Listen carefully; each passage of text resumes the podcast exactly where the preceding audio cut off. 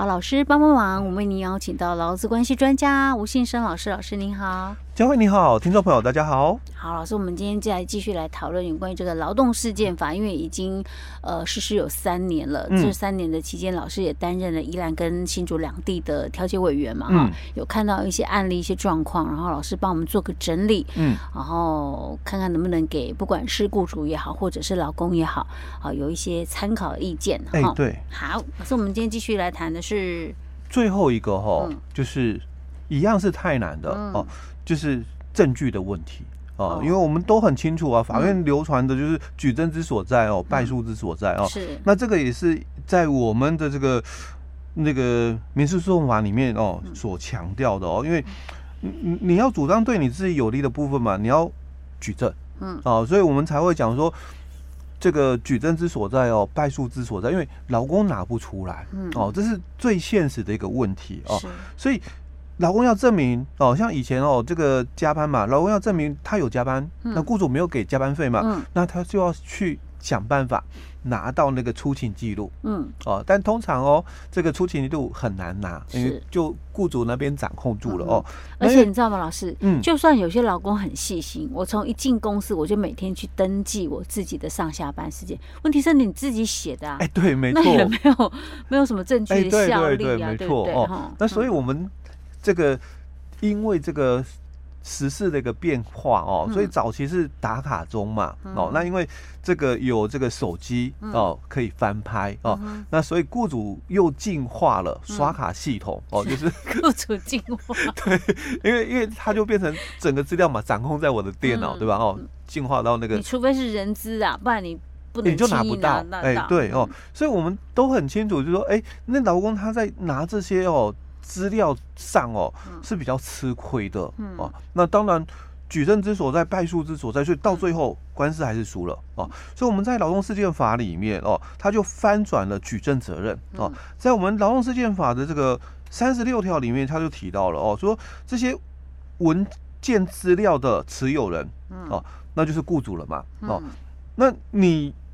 就要把这个证据资料哦拿出来。哦，那法官叫你拿哦，哦，你就要拿出来哦。嗯、那如果你不拿的话，哦，你不拿的话哦，那法院得得依哦，该证物因证之事实为真实，就你不拿出来哈，哦嗯、所以你你说虽然哦啊就是没有，所以我拿才我才拿不出来嘛。所以以前我们都是这样讲哦，嗯，但现在就变成，可是老公说有啊。嗯，哦，老公说有加班哦，那你又拿不出来没有加班的证明哦，那就是有加班，嗯嗯、哦，所以我们已经翻转了举证责任哦，以前是这个老公你要拿证据嘛哦，但现在是雇主你要拿证据哦，那这个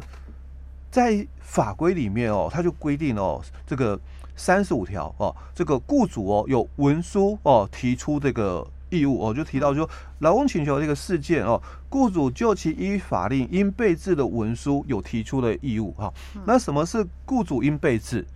出勤记录哦，劳基法有规定哦，就是三十条说，雇主你要保留五年哦。那这个工资清册哦，一样哦，二十三条劳基法哦，他也讲到了，而且你这个雇主哦，你也是要保留五年哦。那这个都是雇主哦，他保留的东西哦。那当然。按照我们刚刚讲三十五条、三十六条哦，劳动事件嘛，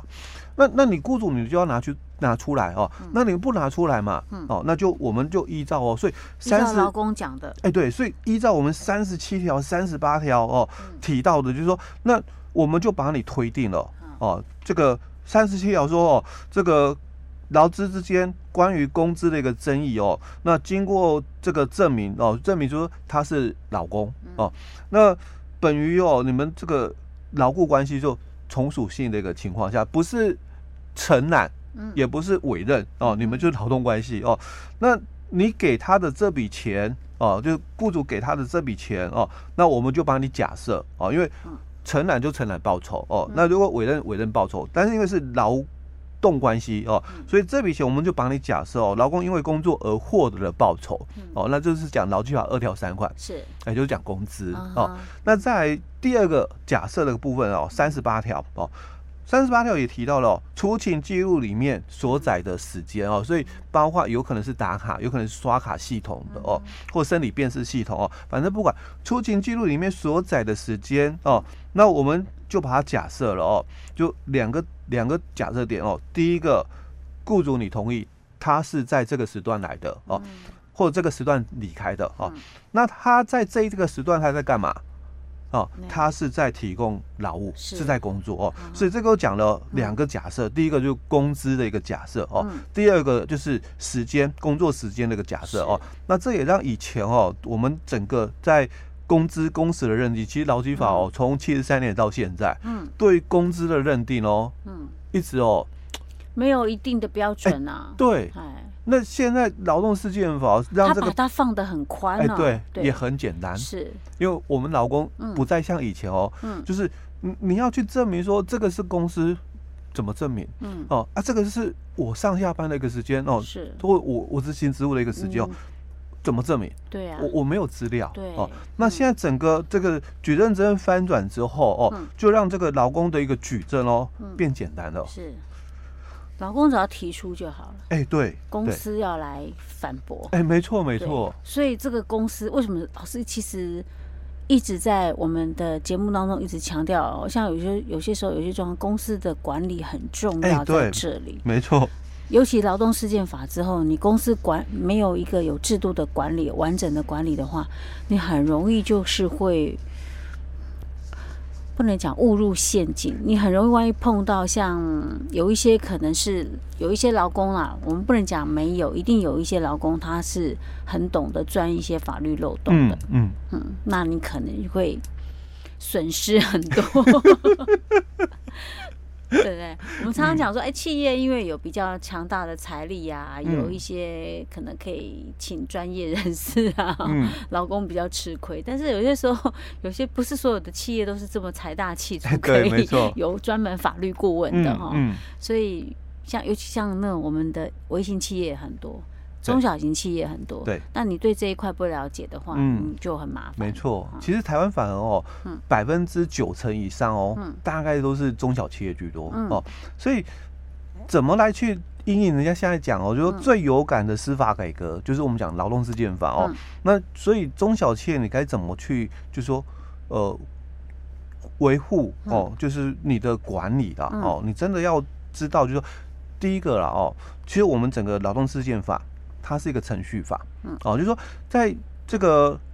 民这个法院这个劳动诉讼的时候，哦，那就是循劳动事件法，哦，但它是一个程序法，所以它不是一个实体法，哦，所以所谓的一个实体法就是那个我们劳基法，哦，规定什么规定什么，哦，这个是实体法，哦，那因为这个劳动事件它是诉讼的一个程序，哦，的一个这个法律，哦，所以它是一个程序法而已，哦，那当然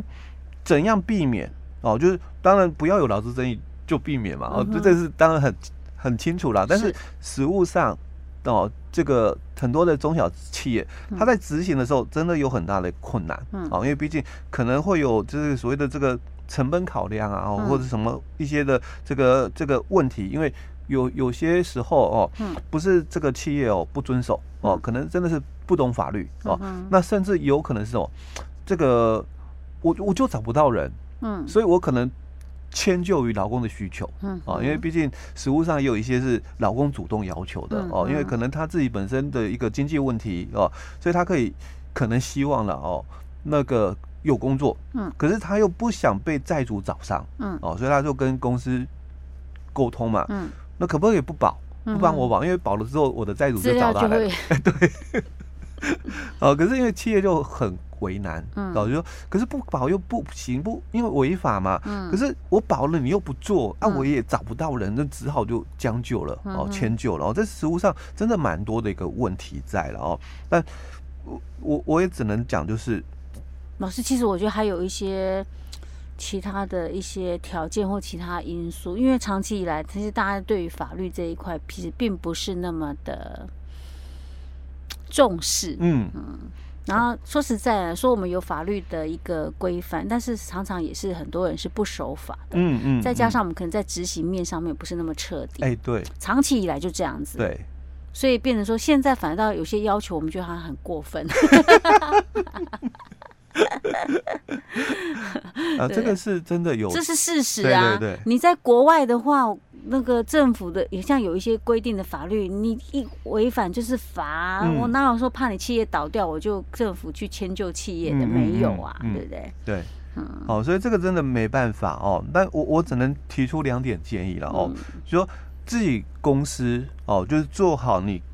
的管理制度哦，因为其实整个就我们就。这个劳动法规哦，从以前到现在几个大事件来讲哦，就是七十三年的劳基法的一个实施哦，当然造成很多的这个企业哦，因为纳入劳基法之后成本增加了哦，那这个就是你要检视哦，你自己的这个行这个管理的呃公司一些的规范哦，那后来我们。这个八十八年扩大适用劳基法嘛，哦，那所以服务业又又在哀鸿遍野啊，这个什么劳基法，就我的这个成本增加很多哦。那再来就是九十四年的这个劳退实施哦，整造成整个这个又中小企业又在叫，因为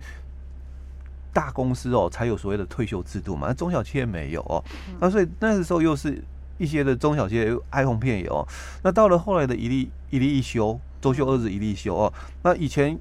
周休二日的公司不受影响啊，就是只有那个一个礼拜上六天班的公司嘛，才受到影响哦。那其实这一次的劳动事件法也是一样哦。如果你以前就做好管理，基本上没有太大的困扰哦。那问题就是很多的。企业，嗯，哦，他没有做好管理，是，而且你知道吗？你做好管理，其实我觉得有一些相关法律对于雇，就是对企业来讲，还是有很大的一个保障的啦。哎，对，劳工要想要做什么样的状况，反倒不是那么容易。对，对，哦，那只是说你管理怎么去定哦。那我。我提出我建议然后，当然我们公版有很多，公版就是大概主管机关有工作规格的一个呃范本哦，那或者你上网哦下载一些什么劳动契约也可以，哦，这公版哦，但不要直接套用哦，因为你直接套用的话哦，真的会出很多问题哦，你至少哦，你先把哦人家公版的写的哪些东西哦，那你稍微看了一下哦，消化一下之后。按照你自身的一个需求哦，把这些的工时、工资、排班、只在休假、调职之前解雇等等的这些劳动的一个问题，嗯在你自己的工作规则里面，你把它写清楚，或者是在你们的劳动契约里面，你把它约定细腻一点哦，那才能够避免以后哦，因为劳工误解而产生不必要的一些劳资争议跟诉讼哦。那如果你可以避免掉的话，当然是最好哦。那最好。重要的，就像我提到的，你一定要去落实执行，嗯、而不是我有定了哦，嗯、那执行度哦，到底有没有确实哦？嗯、那这些资料的一个保存，因为以后你要举证，哦，这个资料的一个保存哦。那第二个部分就是这个真的哦，你要审慎的一个面对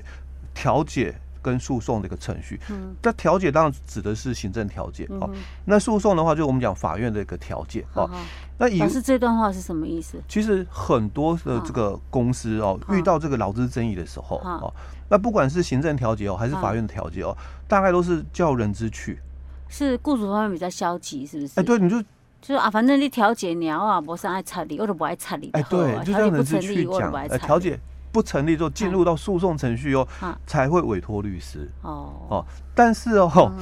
我我们在这个法院调解前面几集我们就讲过了，调解不成立进入诉讼哦，那是由同一个法官哦来审理的哦。所以你整个哦整个事情其实法官很清楚哦。嗯。虽然在我们的这个劳动事件法里面哦，他有提到过哦，就是说。在三十条说到哦，这个调解的一些的退让哦，不可以作为这个裁判这个依据哦。但是你讲那么多哦，那难道你不会让法官因为民事诉讼大概自由行政哦，有五十的机会法官就可以认定哦。是。那所以你你这些的东西你讲完之后，你不会在我的这个印象印象里面留下一些的这个这个反走过必留下痕迹吗？哦，你不会让我产生一些。印象吗？就是就觉得这个企业